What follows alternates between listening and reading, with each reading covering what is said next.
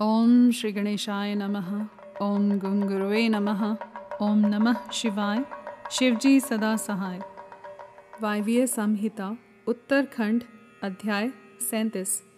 योग के अनेक भेद, उसके आठ और छह अंगों का विवेचन, यम, नियम, आसन, प्राणायाम दशविध प्राणों को जीतने की महिमा, प्रत्याहार, धारणा, ध्यान और समाधि का निरूपण।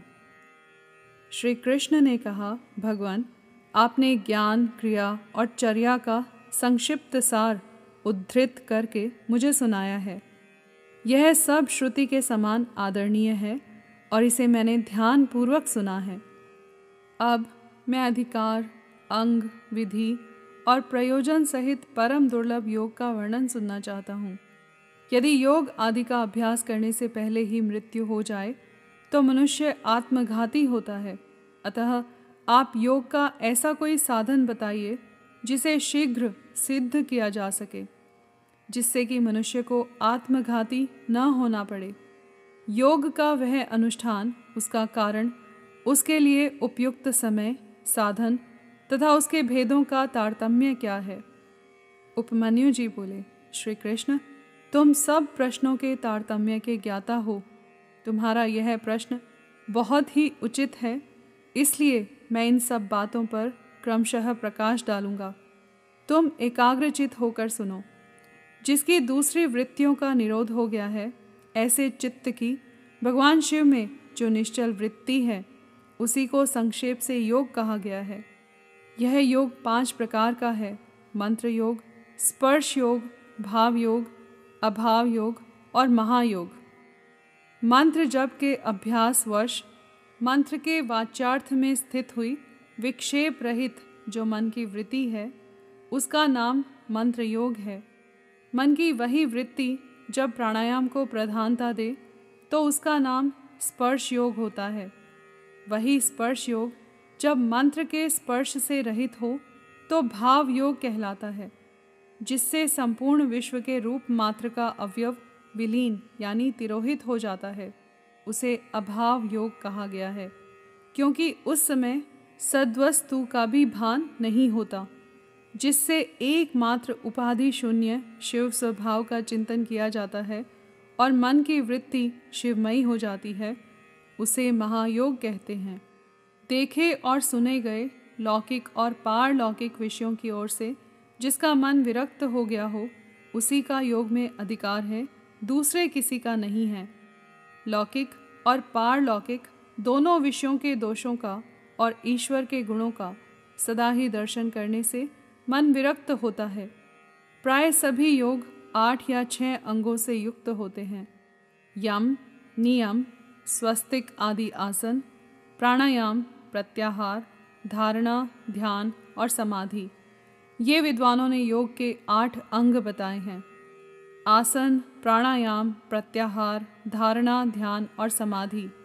ये थोड़े में योग के छह लक्षण हैं। शिव शास्त्र में इनके पृथक पृथक लक्षण बताए गए हैं। अन्य शिवागमों में, विशेषतः कामिक आदि में, योग शास्त्रों में और किन्हीं किन्हीं पुराणों में भी इनके लक्षणों का वर्णन है। अहिंसा, सत्य, अस्तेय, ब्रह्मचर्य और अपरिग्रह। इन्हें सत्पुरुषों ने यम कहा है। इस प्रकार यम पाँच अवयवों के योग से युक्त है।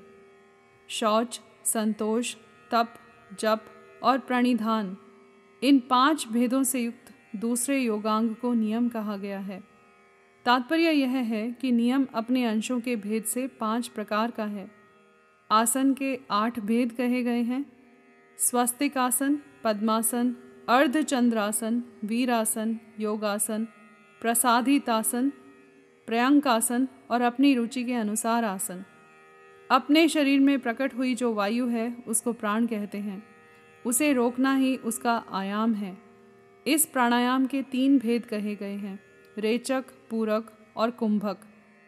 नासिका के एक छिद्र को दबाकर या बंद करके दूसरे से उदर स्थित वायु को बाहर निकालें।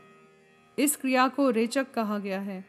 फिर दूसरे नासिका छिद्र के द्वारा बाह्य वायु से शरीर को धोकनी की भांति भर लें। इसमें वायु के पूरण की क्रिया होने के कारण इसे पूरक कहा गया है। जब साधक भीतर की वायु को ना तो छोड़ता है और न बाहर की वायु को ग्रहण करता है, केवल भरे हुए घड़े की भांति अविचल भाव से स्थित रहता है, तब उस प्राणायाम को कुंभक नाम दिया जाता है। योग के साधक को चाहिए कि वह रेचक आदि तीनों प्राणायामों को ना तो बहुत जल्दी जल्दी करे और ना बहुत देर से करे। साधना के लिए उद्यत हो क्रम योग से उसका अभ्यास करे। रेचक आदि में नाड़ी शोधन पूर्वक जो प्राणायाम का अभ्यास किया जाता है, उसे स्वेच्छा से उत्क्रमण पर्यंत करते रहना चाहिए। यह बात योग शास्त्र में बताई गई है। कनिष्ठ आदि के क्रम से प्राणायाम चार प्रकार का कहा गया है। मात्रा और गुणों के विभाग तारतम्य से ये भेद बनते हैं। चार भेदों में से जो कन्यक या कनिष्ठ प्राणायाम है, यह प्रथम उद्घात कहा गया है। इसमें बारह मात्राएँ होती हैं। मध्यम प्राणायाम द्वितीय उद्घात है। उसमें चौबीस मात्राएँ होती हैं। उत्तम श्रेणी का प्राणायाम तृतीय उद्घात है। उसमें छत्तीस मात्राएँ होती हैं। उससे भी श्रेष्ठ, जो सर्वोत्कृष्ट चतुर्थ प्राणायाम है वह शरीर में स्वेद और कंप आदि का जनक होता है। योगी के अंदर आनंद जनित रोमांच, नेत्रों से अश्रुपात, जल्प, भ्रांति और मूर्छा आदि भाव प्रकट होते हैं। घुटनों के चारों ओर प्रदक्षिण कर्म से न बहुत जल्दी, न बहुत धीरे धीरे चुटकी बजाएँ। घुटने की एक परिक्रमा में जितनी देर तक चुटकी बजती है, उस समय का मान एक मात्रा है। मात्राओं को क्रमशः जानना चाहिए। उद्घात क्रम योग से नाड़ी शोधन पूर्वक प्राणायाम करना चाहिए। प्राणायाम के दो भेद बताए गए हैं, अगर्भ और सगर्भ। जप और ध्यान के बिना किया गया प्राणायाम अगर्भ कहलाता है और जप तथा ध्यान के सहयोग पूर्वक किए जाने वाले प्राणायाम को सगर्भ कहते हैं। अगर्भ से सगर्भ प्राणायाम सौ गुना अधिक उत्तम है, इसलिए योगी जन प्रायः सगर्भ प्राणायाम किया करते हैं। प्राण विजय से ही शरीर की वायुओं पर विजय पाई जाती है। प्राण अपान, समान, उदान, व्यान, नाग, कुर्म, क्रिकल, देवदत्त और धनंजय। ये दस प्राण वायु हैं। प्राण प्रयाण करता है, इसीलिए इसे प्राण कहते हैं। जो कुछ भोजन किया जाता है, उसे जो वायु नीचे ले जाती है उसको अपान कहते हैं। जो वायु संपूर्ण अंगों को बढ़ाती हुई उनमें व्याप्त रहती है, उसका नाम व्यान है। जो वायु मर्म स्थानों को उद्वेजित करती है, उसकी उदान संज्ञा है। जो वायु सब अंगों को समभाव से ले चलती है, वह अपने उस सम नयन रूप कर्म से समान कहलाती है। मुख से कुछ उगलने में कारणभूत वायु को नाग कहा गया है। आँख खोलने के व्यापार में कुर्म नामक वायु की स्थिति है। छींक में क्रिकल और जम्भाई में देवदत्त नामक वायु की स्थिति है। धनंजय नामक वायु संपूर्ण शरीर में व्याप्त रहती है। वह मृतक शरीर को भी नहीं छोड़ती। क्रम से अभ्यास में लाया हुआ यह प्राणायाम जब उचित प्रमाण या मात्रा से युक्त हो जाता है, तब वह कर्ता के सारे दोषों को दग्ध कर देता है। और उसके शरीर की रक्षा करता है। प्राण पर विजय प्राप्त हो जाए तो उससे प्रकट होने वाले चिन्हों को अच्छी तरह देखें। पहली बात यह होती है कि विष्ठा, मूत्र और कफ की मात्रा घटने लगती है। अधिक भोजन करने की शक्ति हो जाती है और विलंब से सांस चलती हैं। शरीर में हल्कापन आता है, शीघ्र चलने की शक्ति प्रकट होती है, हृदय में उत्साह बढ़ता है, स्वर में मिठास आती है समस्त रोगों का नाश हो जाता है। बल, तेज और सौंदर्य की वृद्धि होती है। धृति, मेधा, युवापन, स्थिरता और प्रसन्नता आती है। तप, प्रायश्चित, यज्ञ, दान और व्रत आदि जितने भी साधन हैं, ये प्राणायाम के सोलहवीं कला के भी बराबर नहीं हैं। अपने अपने विषय में आसक्त हुई इंद्रियों को वहाँ से हटाकर जो अपने भीतर निग्रहित करता है उस साधन को प्रत्याहार कहते हैं। मन और इंद्रियाँ ही मनुष्य को स्वर्ग तथा नरक में ले जाने वाली हैं। यदि उन्हें वश में रखा जाए तो वे स्वर्ग की प्राप्ति कराती हैं और विषयों की ओर खुली छोड़ दिया जाए तो वे नरक में डालने वाली होती हैं। इसलिए सुख की इच्छा रखने वाले बुद्धिमान पुरुष को चाहिए कि वह ज्ञान वैराग्य का आश्रय ले, इंद्रिय रूपी अश्वों को शीघ्र ही काबू में करके स्वयं ही आत्मा का उद्धार करे।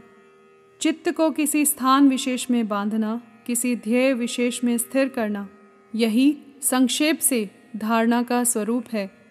एकमात्र शिव ही स्थान है, दूसरा नहीं, क्योंकि दूसरे स्थानों में त्रिविध दोष विद्यमान हैं। किसी नियमित काल तक स्थान स्वरूप शिव में स्थापित हुआ मन, जब लक्ष्य से च्युत न हो तो धारणा की सिद्धि समझना चाहिए। अन्यथा नहीं। मन पहले धारणा से ही स्थिर होता है, इसलिए धारणा के अभ्यास से मन को धीर बनाएँ। अब ध्यान की व्याख्या करते हैं। ध्यान में ध्ययी चिंतायाम, यह धातु माना गया है। इसी धातु से ल्युट प्रत्यय करने पर ध्यान की सिद्धि होती है। अतः विक्षेप रहित चित्त से जो शिव का बारंबार चिंतन किया जाता है, उसी का नाम ध्यान है।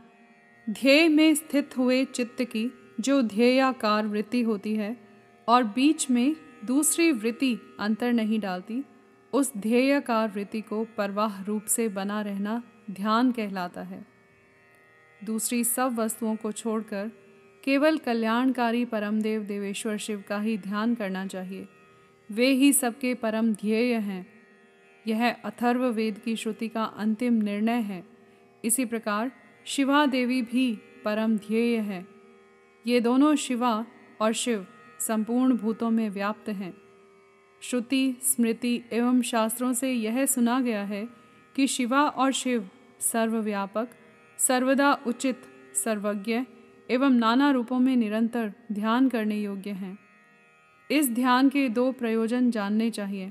पहला है मोक्ष और दूसरा प्रयोजन है अणिमा आदि सिद्धियों की उपलब्धि। ध्याता, ध्यान, ध्येय और ध्यान प्रयोजन, इन चारों को अच्छी तरह जानकर योगवेता पुरुष योग का अभ्यास करें, जो ज्ञान और वैराग्य से संपन्न, श्रद्धालु, क्षमाशील, ममता रहित तथा सदा उत्साह रखने वाला है, ऐसा ही पुरुष ध्याता कहा गया है, अर्थात वही ध्यान करने में सफल हो सकता है। साधक को चाहिए कि वह जब से थकने पर फिर ध्यान करे और ध्यान से थक जाने पर पुनः जप करे। इस तरह जप और ध्यान में लगे हुए पुरुष का योग जल्दी सिद्ध होता है।